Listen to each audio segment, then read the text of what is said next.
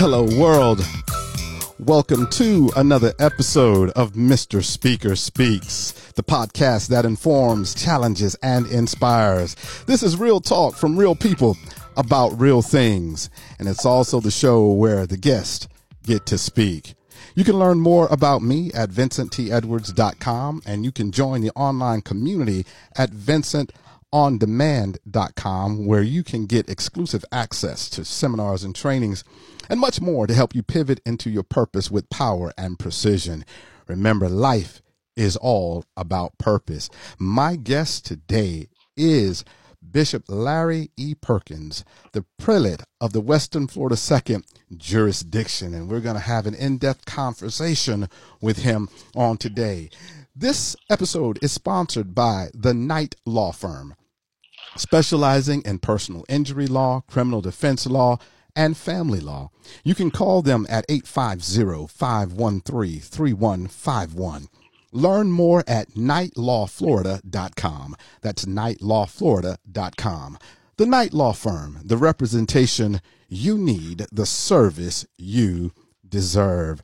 Like always, here on Mr. Speaker Speaks, you know, we open up with a prayer and then an inspirational scripture. And we are blessed to have Bishop Larry Perkins, and he's going to open us up today with prayer.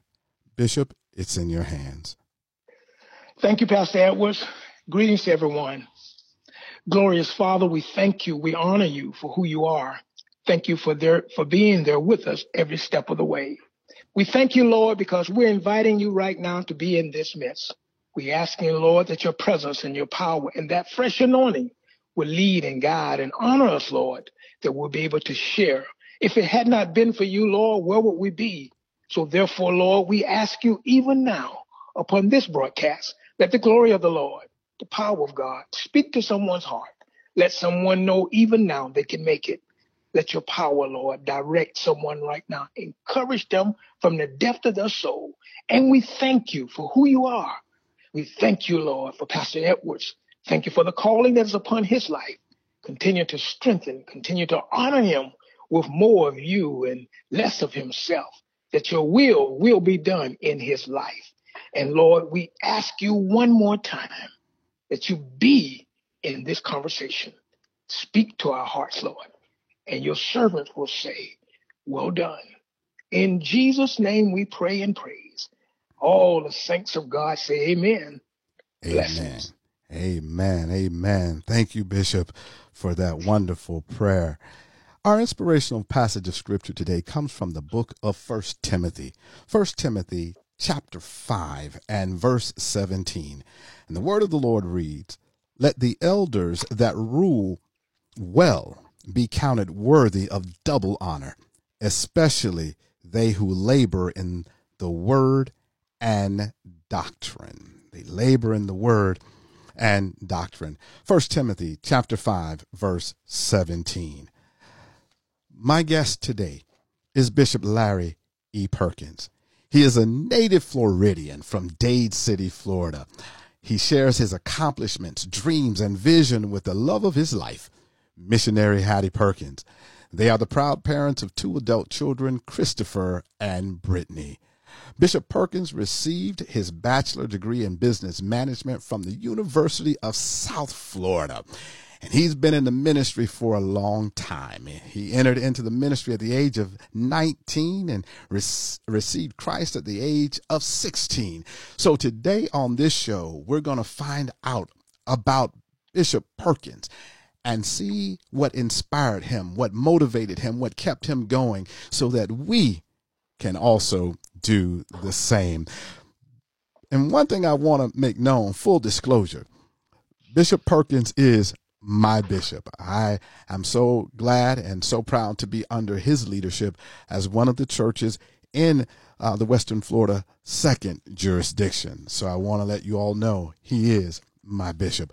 Welcome to Mr. Speaker Speaks, Bishop. How are you doing today?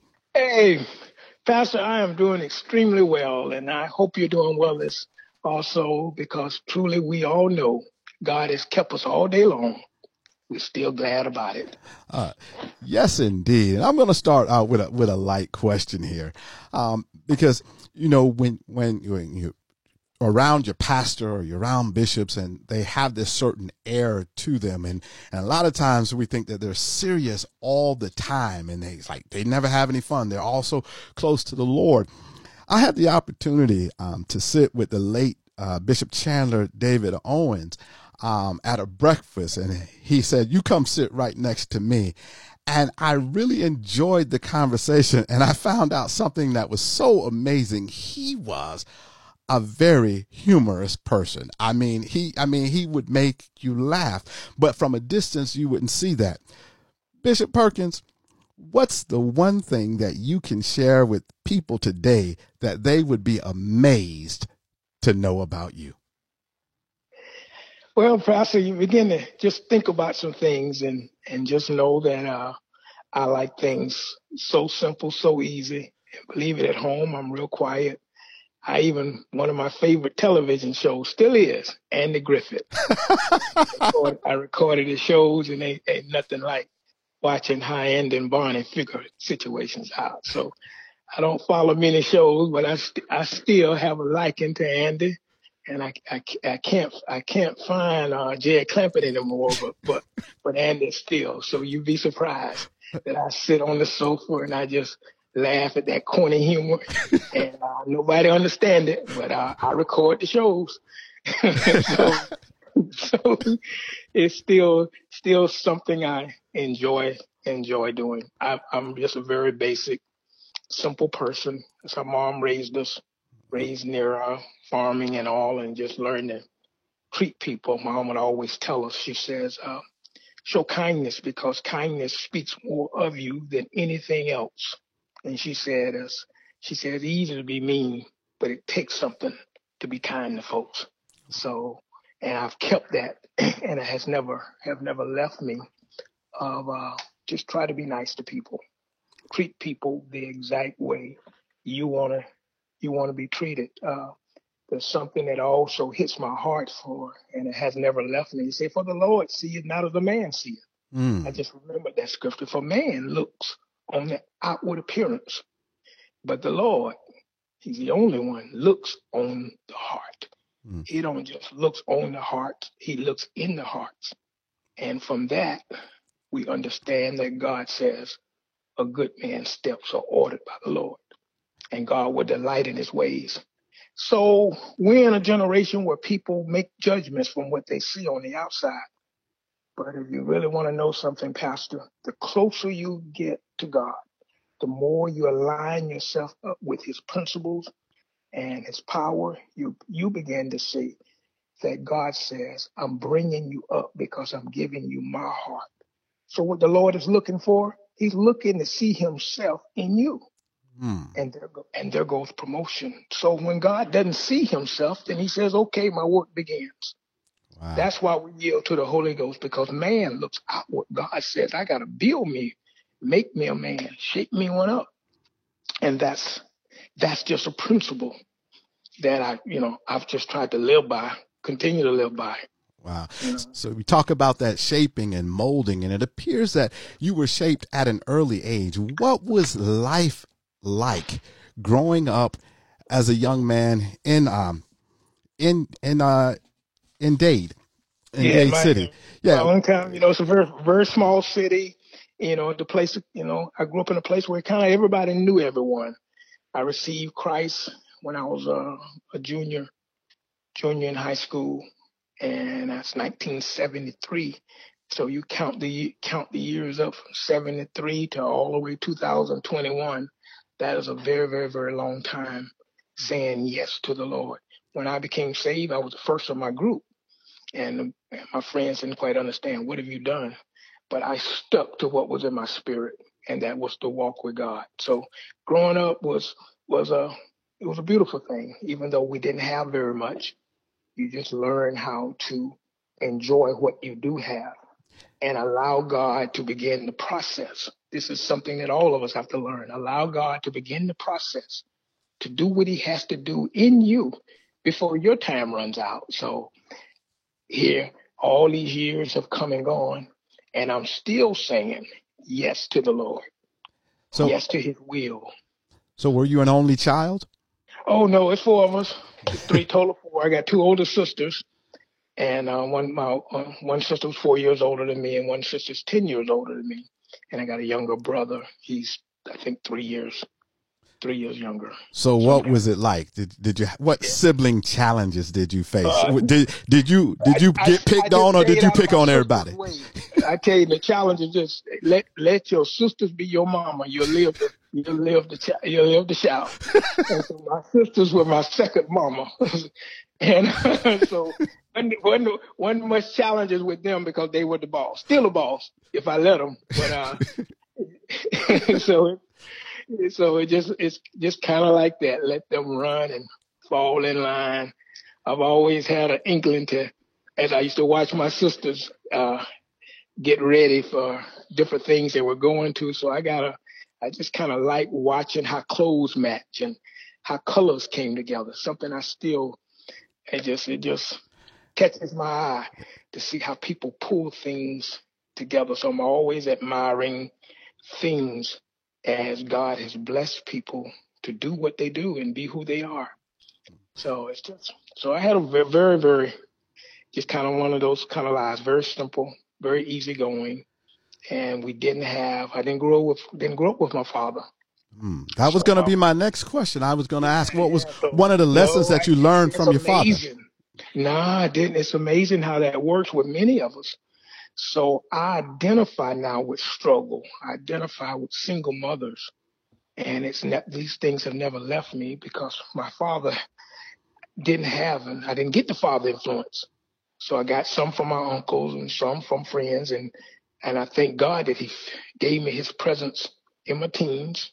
And, uh, but, and that, that is something that's ways, but I want to tell God, thank you in spite of not having God keeps.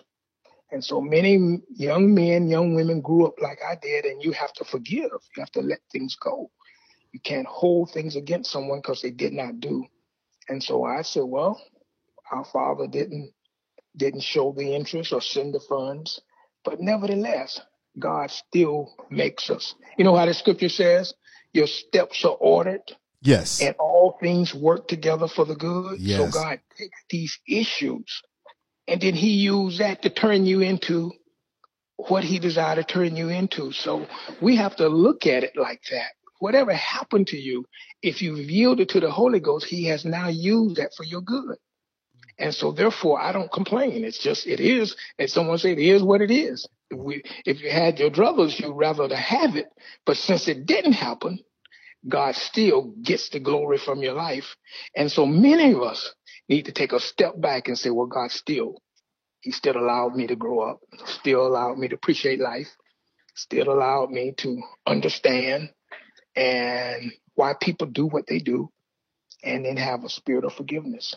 Wow, a spirit of forgiveness. And, and that's one thing that really is hard for a lot of people. You say you really identify with the, with the struggle of single mothers. What does uh, what did you learn and what do you share with young men from that experience? And what would you tell young men about being a family man being a godly man? How do yeah, you talk it, to them? Well i've always i've always tried to and when you say identify with with the struggle you have to admire those ladies and and men who who have had to raise their children and had to orchestrate with a with just one income at times. Sometimes it's enough, sometimes it's not enough. So what I have, have spoken into men's life and say, listen, God want you to be what he desires for you to be, and that's to stand up and take your rightful place and be the type of person that a that a young lady would, uh, especially you can say, and a young man would enjoy being around. So let God continue to do inside of you because you haven't just made yourself available. You have placed yourself in a position that God can give you to someone and have a great and have a great life because marriage is is no laughing matter. So God has to prepare you for that and build you for that and honor you with someone in your life because uh, it's, not, it's nothing worse getting what you think you want and then finding out is not what I wanted. Because God has to, I've just found out God has to continuously make the person, build the person, honor the person with himself, as the scripture says, and then you will be fit for the master's use, prepared for every good use. So I've said to young men over and over again, let the Lord make you. You think you're looking for a wife? You should be looking for the Lord. And if you look for the Lord, my God, he will make you a shining example of what it means to be a good man, an available man. Same way with the woman, same same scenario. You know, whatever you're seeking for, make sure Christ is at the center of it all. In all of your, your years and being in ministry and looking at the church, and even today, there are more women typically in a church service than men. And you got saved at an early age. In your opinion, Bishop, what is it that keeps most men from accepting Christ um, and having the women so receptive to it and coming along and building a relationship with God? What prevents men from doing that? It's, you know what, that is multifaceted, multi level. If you understand the whole thing, you could fix it in a minute. But I think women's hearts are just almost for lack of better word, they just seemingly just close to the Lord.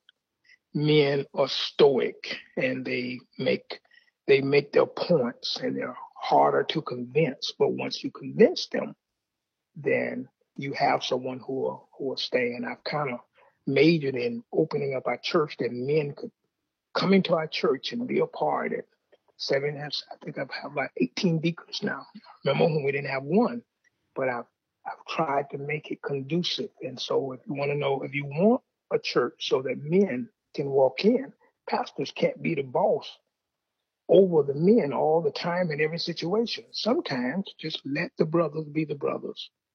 And so I, I allow them to make decisions that affect them with the, with the men singing groups and in different situations. So men can see you as a figure that they can identify with. And so you ask the question, what keeps men? It's because sometimes men just don't identify with what they see. So I try to do, make myself conducive. I take at times my my spiritual hat off and be a friend, be a brother, uh, sit with the brothers and eat chicken wings and and y'all don't have to get me no chair. I'll sit with what's available and and so men see you and the scripture let us know Jesus ate with those men. He became part of them. He called them friends. So what men has to see in, in our churches, a place that they literally fit. Women are, you know, that's why you got to give God the glory for women. They are adaptable fast. I mean, they really can fix any situation. Men are a little bit harder. But once they see it, they'll you know they run in and they'll find their spot. So there is no one set principle, Pastor, that allow a brother, but I do know there is one central theme, and that is you have to make it make it available and possible that a person can see what you have and say, I can identify what he's doing, where he's going. And sometimes you have to make your your vision a little bit clear. You have to make it a little bit freer. You don't want to walk around and be a king in the church because men don't like playboys. Mm. They, I mean, they want to follow, but they just they can't, and they and you won't be able to get them. So on one hand, I try to be as regular as I can, and on the other hand, I try to be as spiritual as I can, and let the Lord blend it, and what comes out comes out. Mm. But it's it's just honoring God and looking at what you have to work with and saying specifically what you want. And then the Lord spoke something inside of my heart when it was no men in the church, just a, I shouldn't say no, but just a couple. And the Lord said, nothing happens until a man stands. And I took that to heart. He said, you're going to have to learn how to stand and stand in a, in a sense that men can see you as strong and not manipulative.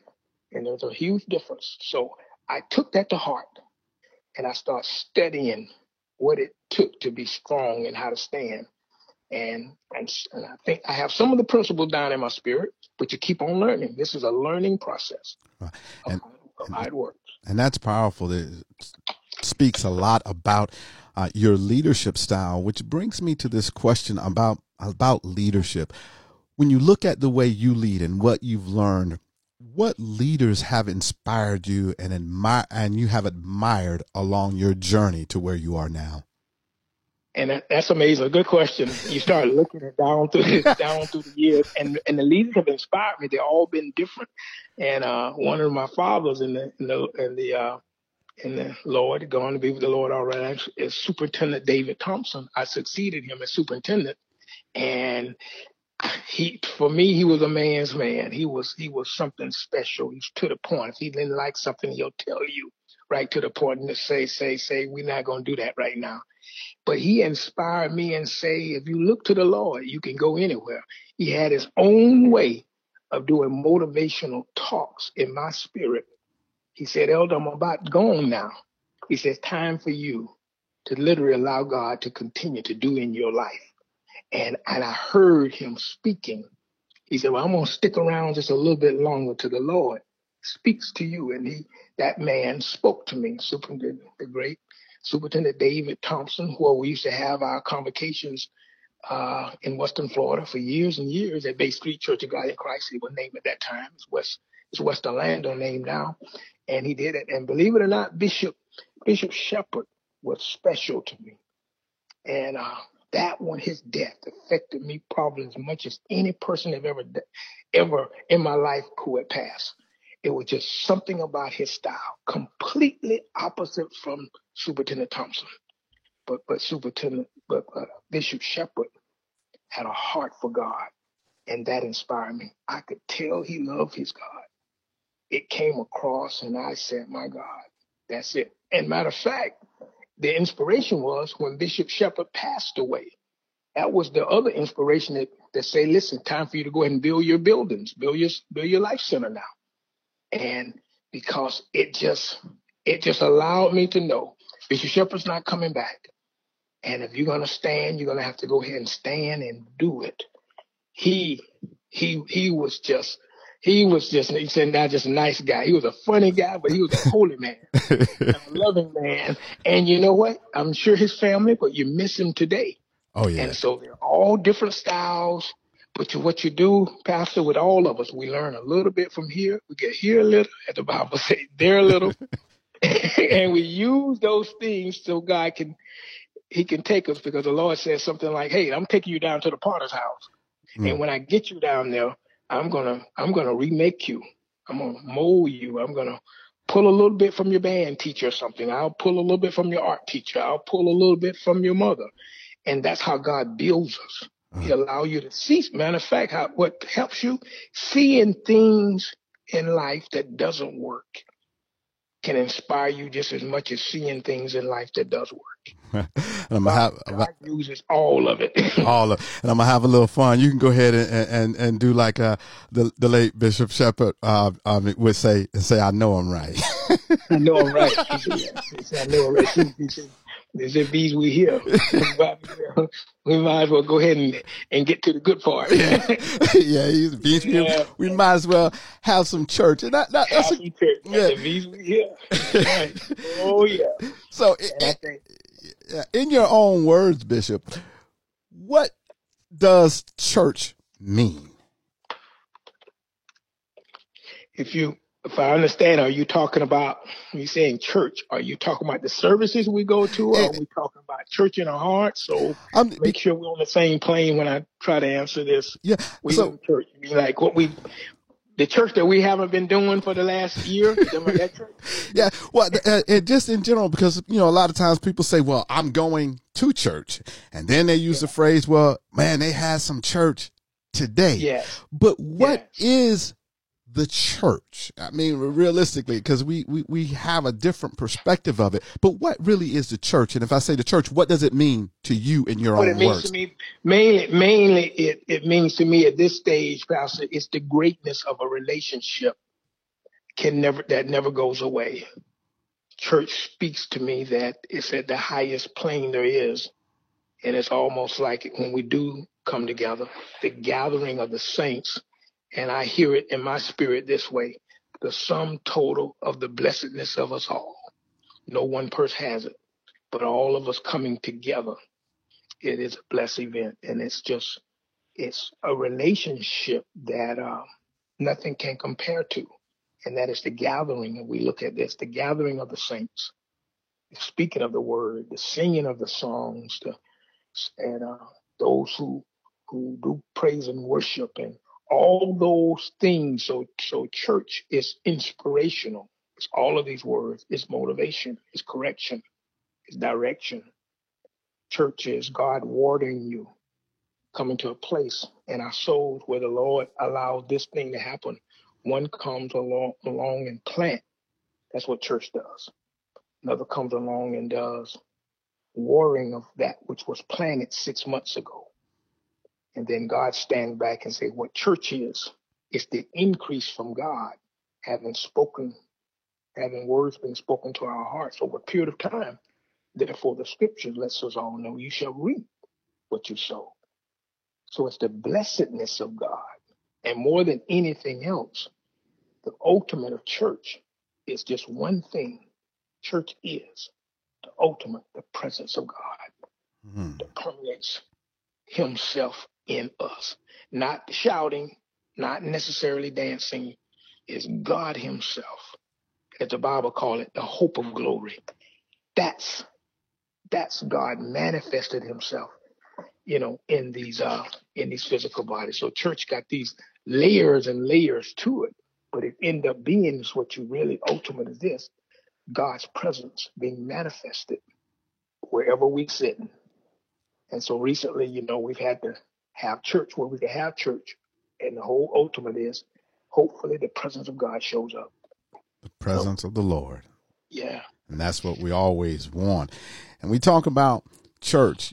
When I grew up, I grew up down south, Fort Lauderdale Beach, and okay. I, I, grew up in the uh, Eastern Florida.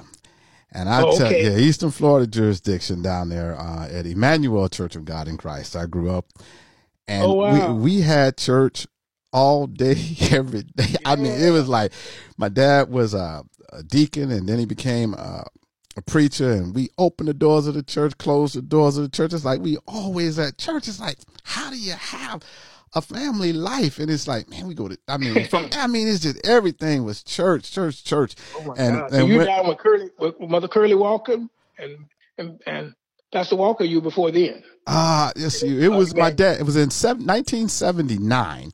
Um, we okay. started going to Emmanuel Church of God in Christ right off of Sunrise Boulevard back in in that area, and okay. uh, you know, and I didn't, you know, didn't know much about the organizational structure except we going to Sunday school and we be in church at three and four o'clock, have to come back at, at six o'clock and have night service and we didn't get out till eleven thirty and I'm like, Lord have mercy. That just I said when I turn seventeen and I leave, I ain't going to nobody church. All right. but the Lord has said differently. And I bring that up because back then it was just church, church, church.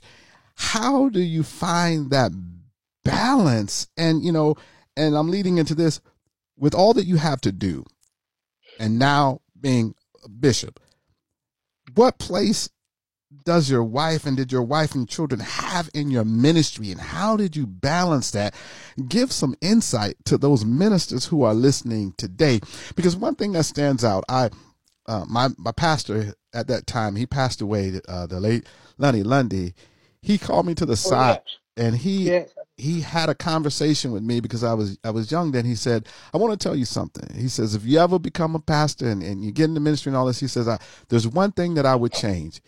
He said, "Have some balance." He said, "You don't have to be to the church every time the church doors open." And he said, "It took me late in my life to find that." What can you share with us, Bishop, about what role your wife, your children have in the ministry, and how do you balance that? Yeah, and you you're talking about a, a, a very tough. You're talking about a sacrifice, and people whose families are in ministry pay an ultimate price because ultimately it's nothing but the time. It's only so many hours in the day, and the ministry has a way of requiring sacrifice, and the one who pays the sacrifice many times or family, wife, children, and I definitely have not been the best at it. You know, at, at been the best answer to this. But what I have tried to do, let those who were in my life, let them know that they were important. Let them know that God has brought us together and let them know that I do appreciate and then I've watched their lives blossom. But but it's it's if I had to go back and look at all over, you know, try to do it again, you'd almost have to set some parameters because when you're in the middle of fighting a bull, you don't have parameters. You're fighting the bull. Mm. But if you know you're going to be fighting a bull, then you'll you could you could do better. So I we would say to to ministers or say to anyone who's starting, you have to be able to almost be able to say, "Here's my vacation. I'm going to take this particular day off for these particular hours. I don't really get days days off like I used like I really would desire. So I take I take moments, but Mondays are usually my day. I've been off for for years, and um, do things, go places, just sit and, and enjoy each other's uh, company as well. But Pastor, that if you had to say, that's probably the most outstanding issue that's uh, affecting ministries today, and that is keeping the balance. So what you have to do, the Bible says that he almost has to speak to us that way. But he says, if any of you lack wisdom in any area, he said, let him ask of God. And he said, he will give to all men liberally and upbraideth not, and it shall be given him.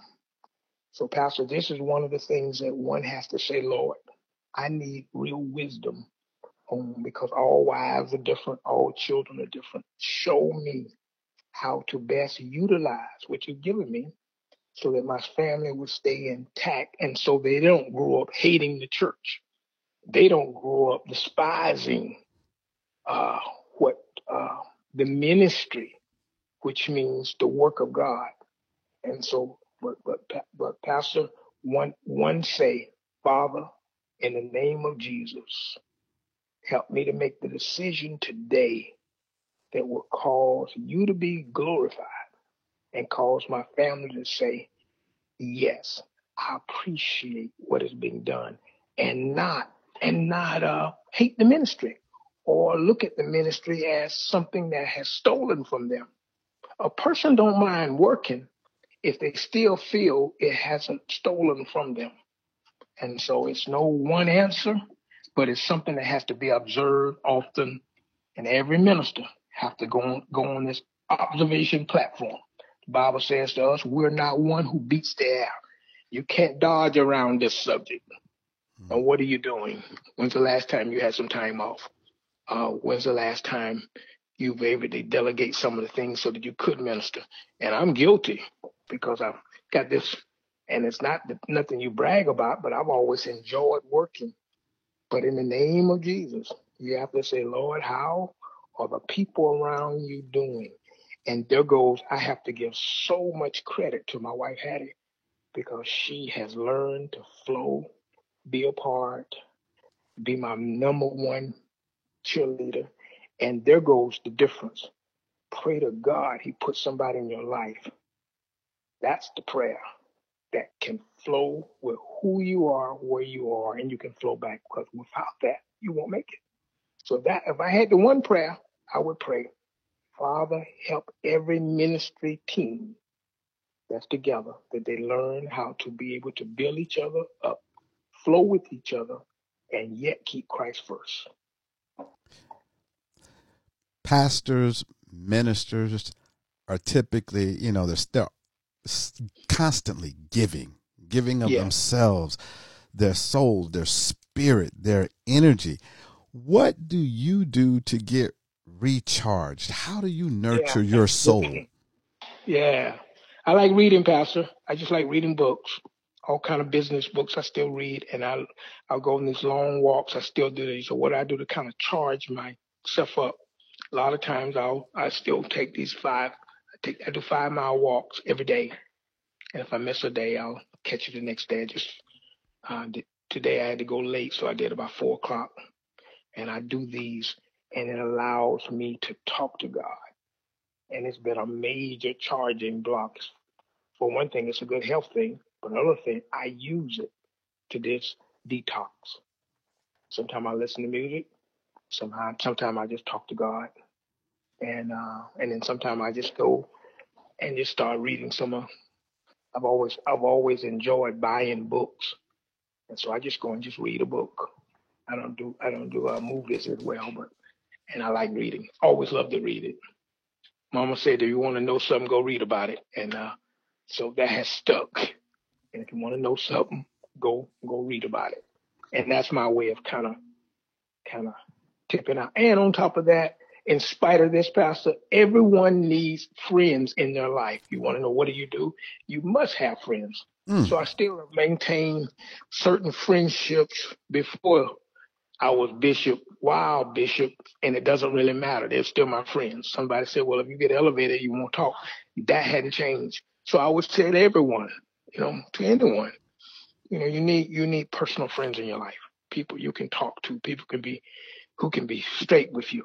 And and without that, you're off balance right there. Because if a person thinks he or she that they need it, they they don't need anyone, then they're sadly mistaken and then find something that flows. I used to love to ride bicycles. I got this got this Italian bicycle I used to ride, Bianchi bike. I go out 20 miles and ride.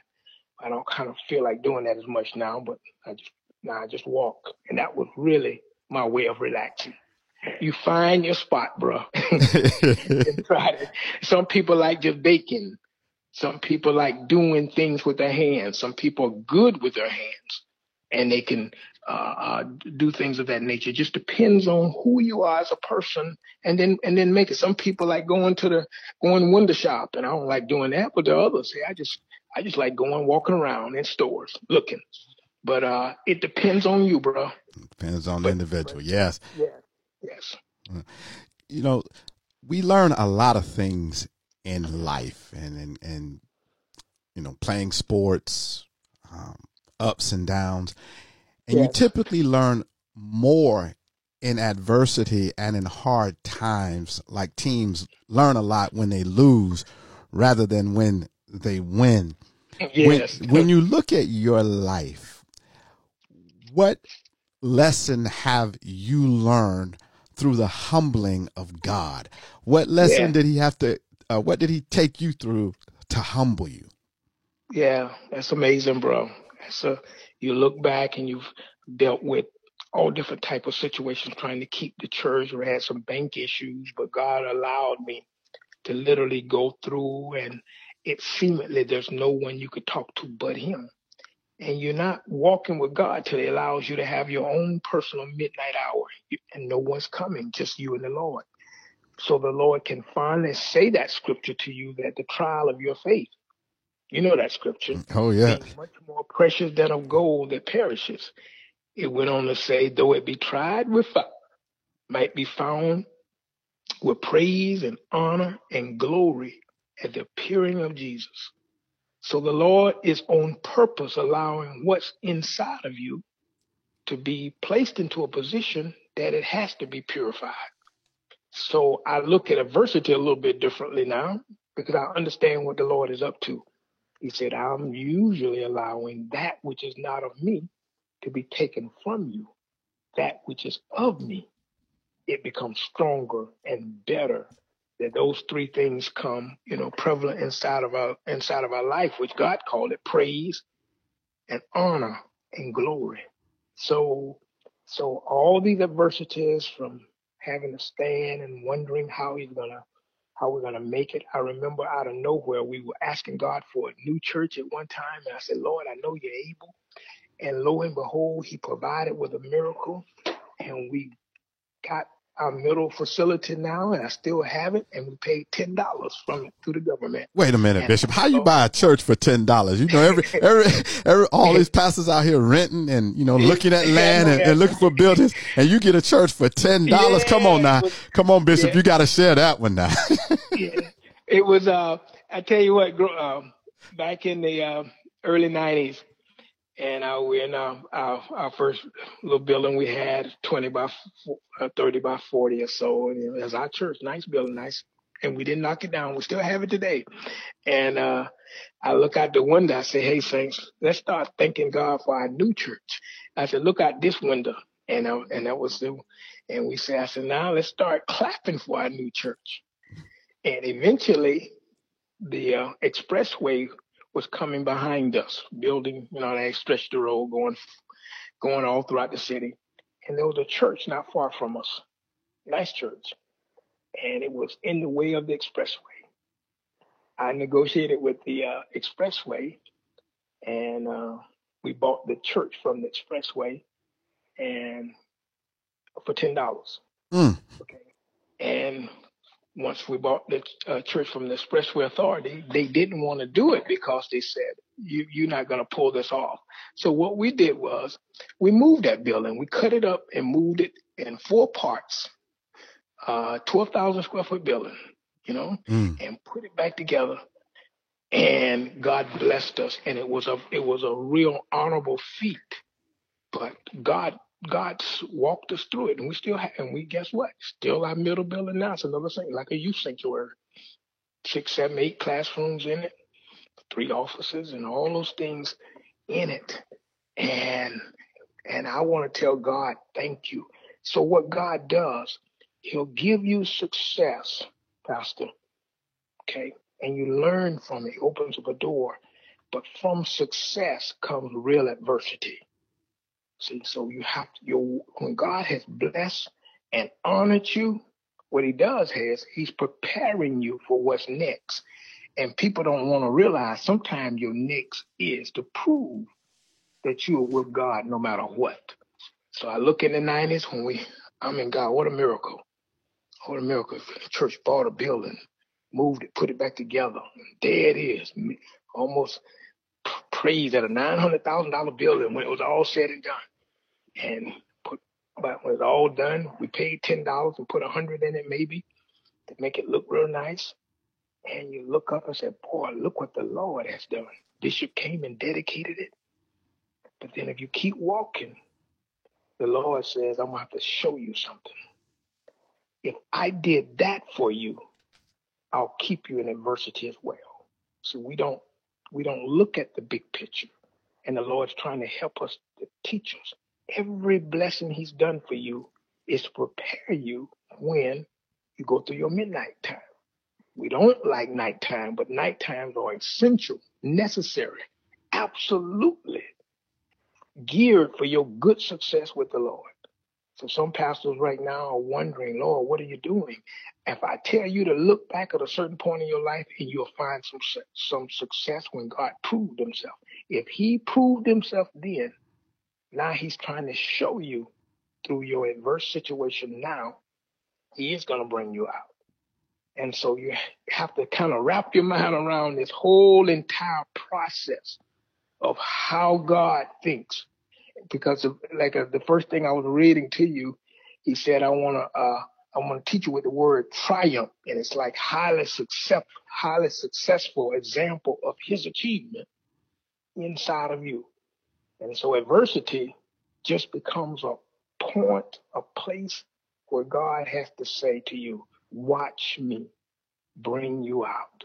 And so it's, it's, it's almost a perspective, Pastor. You're looking at these things and you're trying to wonder, what is God up to? He's up to everything.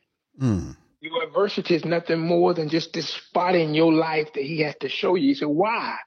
So that when you're finished, he said, you'll be found with praise, there'll be honor there and there'll be glory there. And so then God moves on to what's next. Wow. And inside of our lives. So yes, yes, sir, I've seen it, wondering. Bottom have dropped out, almost lost everything. But guess what? God brought us all back. Now we're doing better than we've basically ever done, but we keep walking. Because let me tell you something, still things are gonna come where I'm not gonna see the answer but God's going to always provide. So I can say to every leader who can hear me now, know this that God has his hands on your life, that God is preparing you. Because he's not just preparing you, he brings, as you were saying earlier, he put that purpose of himself. Because see, Israel knew the acts, but Moses knew, knew ways. He knew the ways, and that and learning the ways that's a hard thing. that's right. That's right, sir. Because everybody can say, "Gimme, gimme, gimme." yeah. Hands yeah. out and pour. You know, we want we want that. it just reminds me when they got all upset and they say, "Well, we want to hear from God too." Yeah. they got to exactly. the base of that mountain. they say, "No, Moses, you go." You, you good, Moses. You do. You, you go. You go. We, we good. We good now. We thought we wanted to hear. Yeah. yeah. And so it, it, it takes you know wanting to have that relationship like That's that. Right. One sir. of one of the things in most Christians' lives is the one thing that we need to do, but we fail to do, and we find it difficult to do. And with that, I'm just going to say congratulations, uh, Bishop, on your elevation uh, to the next phase of the ministry with our new um, presiding uh, bishop, yeah. Bishop J. Drew Sheard, um, elevated you to the co-chairman of the National Prayer Ministry. Um, I want to say congratulations on that. So that must mean, you know, you, you co-chair the National Prayer Ministry, that you yeah. are a man of prayer. And most people find it so hard to pray. Talk to us, Bishop, about prayer, the importance of prayer, and how do you maintain a prayerful, yeah. Pr- prayerful life? It is, it is a driving force because I've, I've learned this, bro, with not having a lot of talent, talents as one would have lots of talents I have learned that everything derives on allowing God to speak inside of your heart. As the Bible said, Elijah was a man subject to like passions, but he prayed earnestly.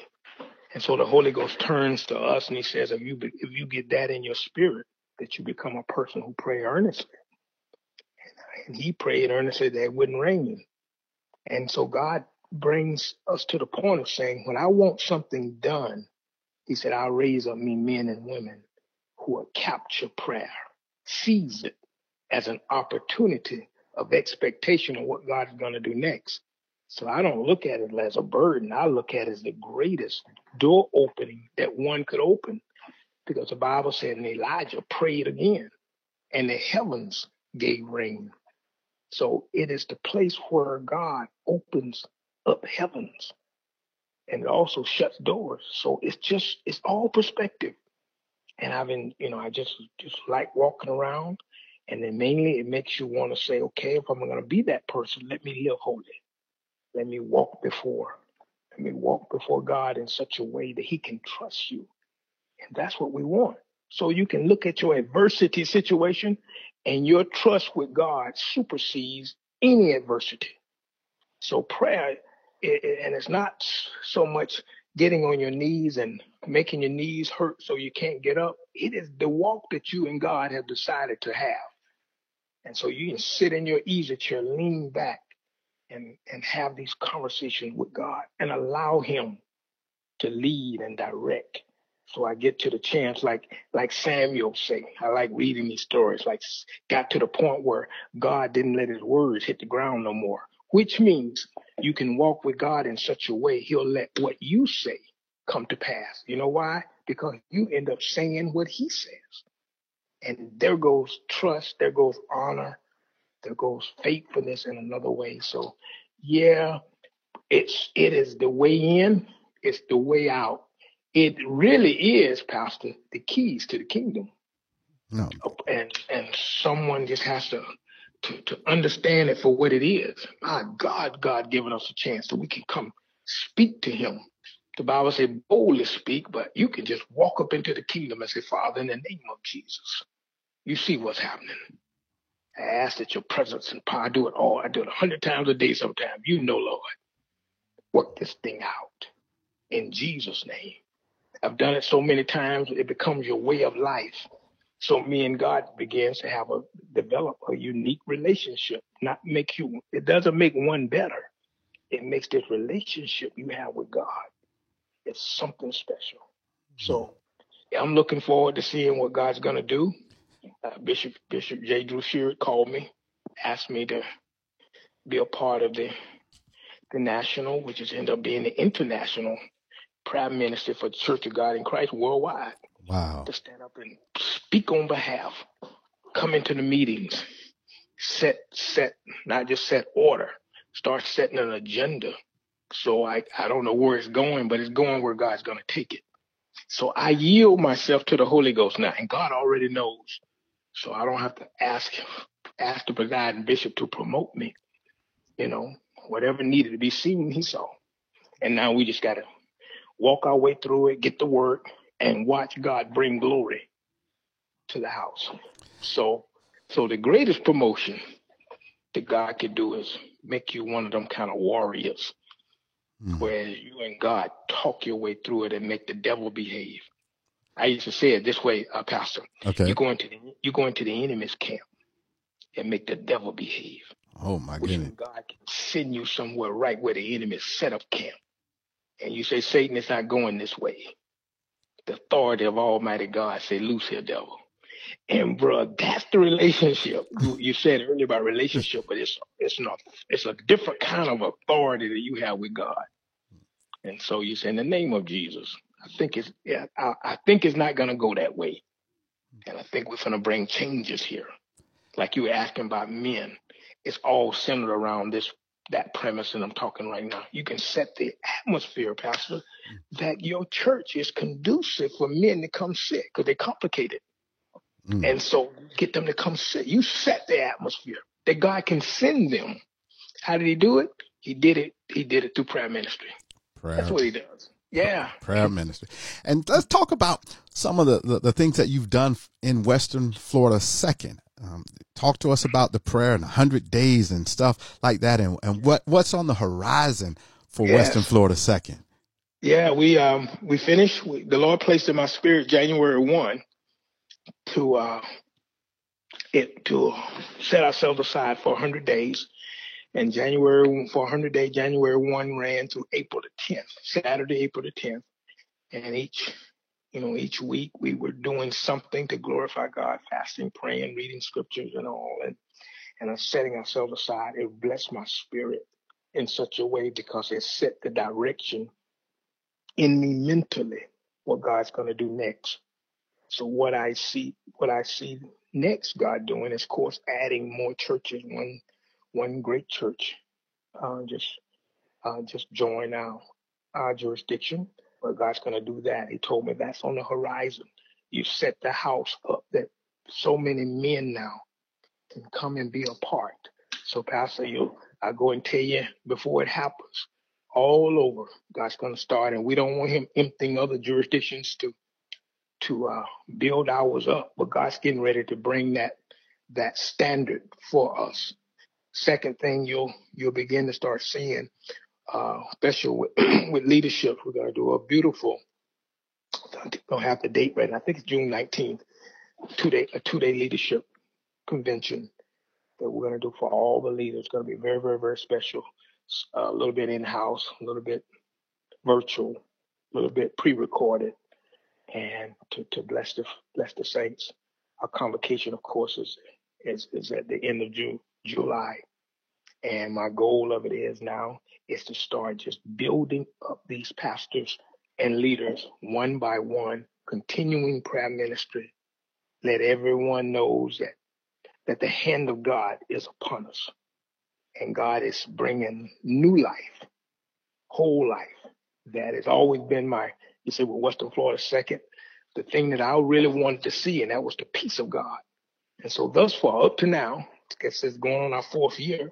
God has kept us at peace. I'm not saying we had no conflicts, but we have had a peaceful jurisdiction because that's what I'm asked, have asked God to do. And thus far, you know, and second thing I'm asking God is to anoint these pastors, anoint these leaders, put glory in their life, and it's going to increase.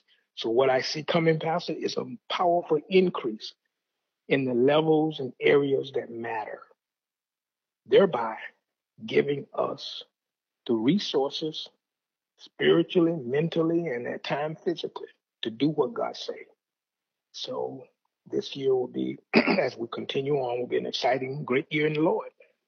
And with His help, we'll we'll be able to say, "Look what God has done."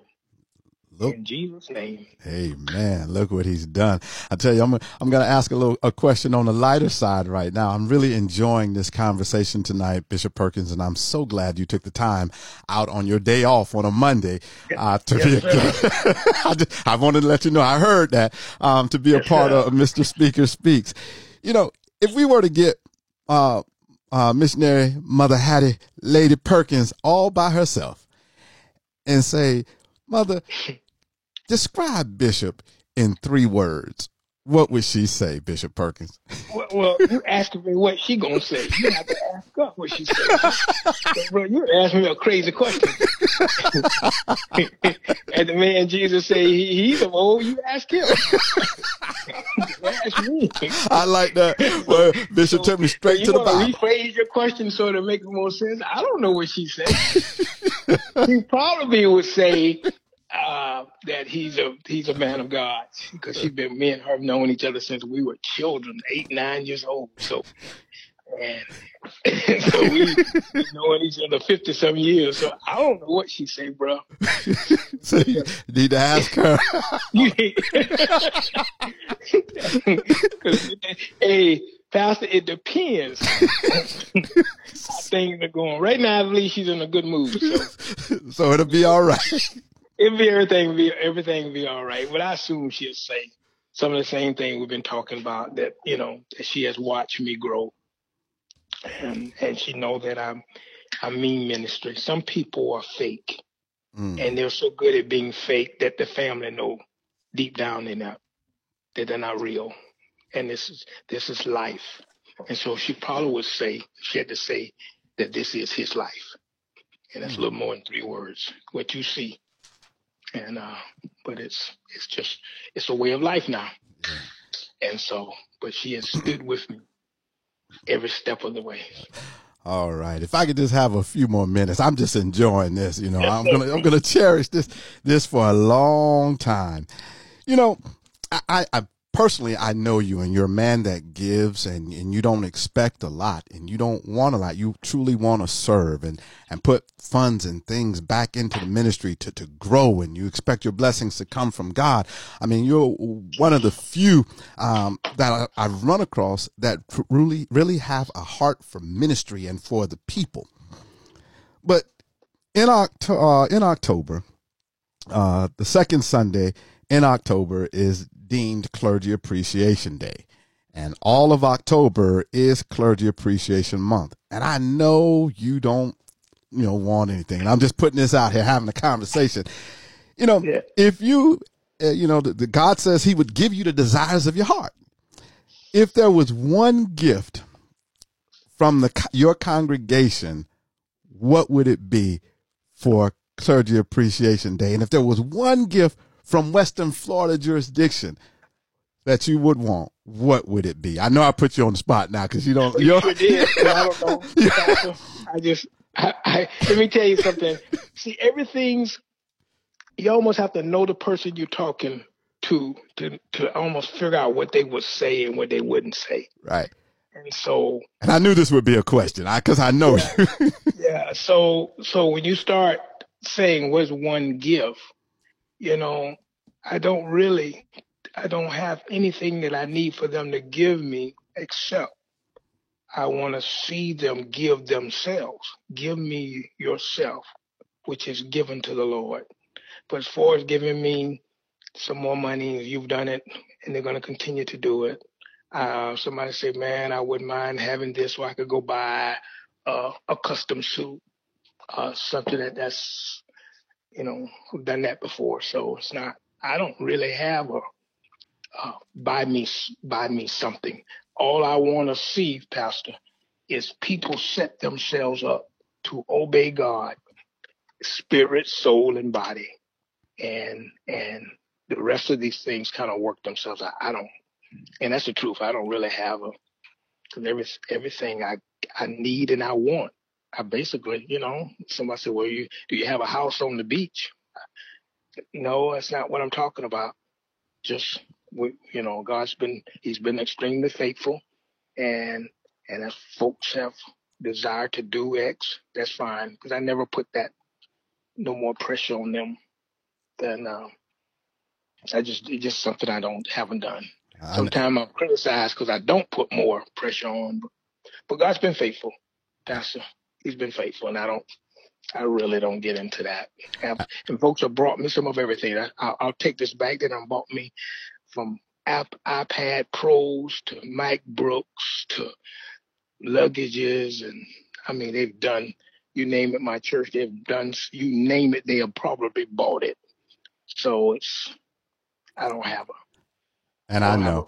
and it, it was a question. A great ministry. It was a question to bring out your nature because I know your yeah. true nature. That's why yeah. I asked the question so people yeah. would know that it, that's not what you expect. Yeah, yeah. No, it's not. It's not. I mean, it's in God's place, folks. God has put put me on the hearts of folks, and they've been kind, more kind than you ever could imagine. But to sit and say, "Hey, come October, I need y'all to," that's not what my perspective is. Excellent. Maybe it shouldn't be, but it isn't. And I and I enjoy following your leadership and all the advice and guidance that you give yeah. because you stay true to scripture and I like that sola scriptura. Last couple of questions and I'm going to um uh end this interview for the pastors, the young ministers that are listening now. The whole concept of remaining balanced, staying focused, you know, growing, keeping yourself spotless, keep fighting the good fight. All yes. of that wrapped up together in one bishop. What would you say to make all of that happen for an individual, a young pastor, a young minister? How do you stay in the fight and endure that hardness as a good soldier? That's exactly that's a powerful, powerful word. And so the way the way the way I look at something is how even the Lord spoke a word and it kind of went there. And he said concerning Abraham, he didn't stagger at these at the promises of God through what we call unbelief. But I found out over this extended period of time that if a person, here's the whole key to it, but if a person can keep their lives focused on what matters, what truly matters, somehow God always undergird them with himself. When God undergirds even a ministry that's just getting started, that ministry ends up being what God wants it to wants it to be. And so God is, is talking to us to say just the same words you said, if you can endure hardness, I'm going to show you how to seek me in such a way that you'll be able to surround yourself even when things do fall apart, you'll know God is blessing you. And so, therefore, what hit my spirit more than anything else, with every young minister, this word comes out from St. Matthew. It said this way He said, Arise and be not afraid. And so, there comes a point in your life to every pastor, every leader, go ahead and stand up. Be not afraid that the God that's with you is always going to be with you when it was time to want to know whether the disciples were going to make it or not, Gamaliel spoke on behalf. He said, if it be of God. So what I want to say to every pastor, whatever it takes, you want to be a God man, God woman. If it be of God, you can't overthrow it. Even when it seems to be overthrown, you can't overthrow it. So what you want to speak to a leader and say, let that be your triumphant entrance song. I want to be of God. Gamaliel spoke these words. He said, if it's of God, you can't. You, you can't overthrow it. But if it's not of God, it's already overthrown. So every leader say, Lord, in the name of Jesus, let what I do be of God. And guess what? It will it will last through your growing years. Just as the just as the one writer said, give me one more year and I'll keep working with this particular situation. And I'm dung it and I'm gonna work it and and it will it, it shall come to pass.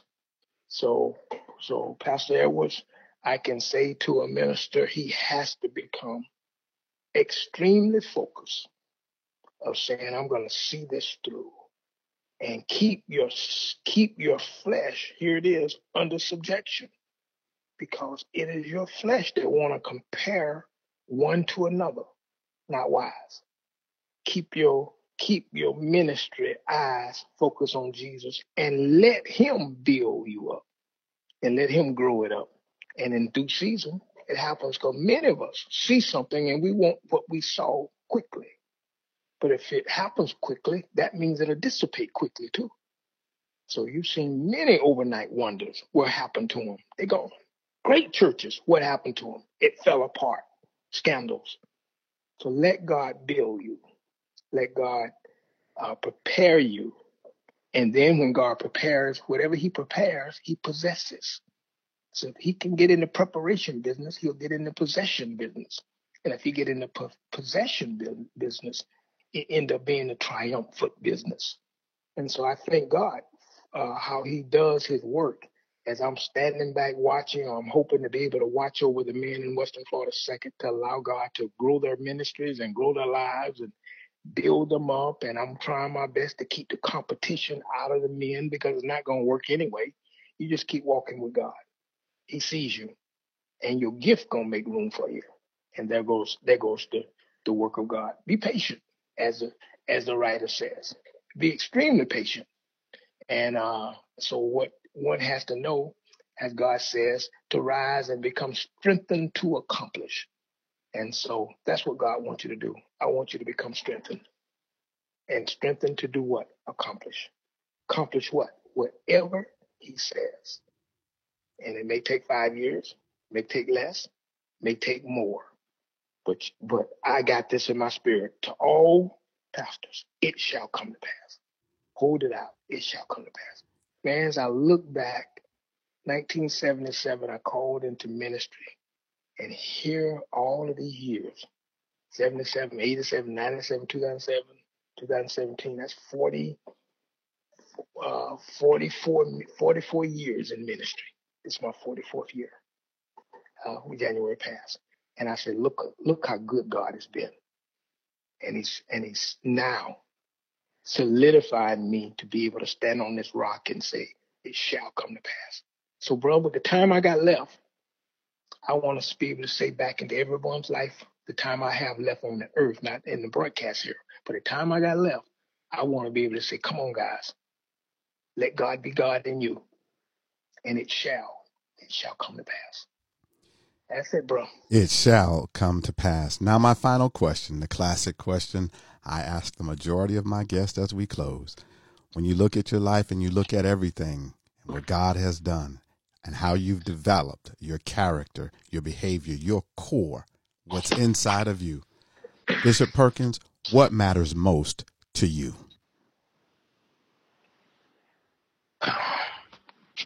You just said it, bro. What matters me, what matters most to me, is to continue to occupy till he comes, and um, stay on, stay on track, because it's called value assessed, and God is value has a value to assess what is placed in my hands, and what's what what is placed in my hand is to is to stick with it, as the man said.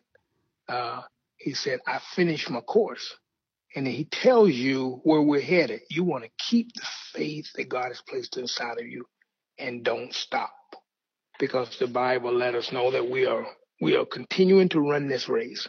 And so what matters most is my ability to run this race with grace and have that what I call my own value assessment of saying, Lord, I did what you said.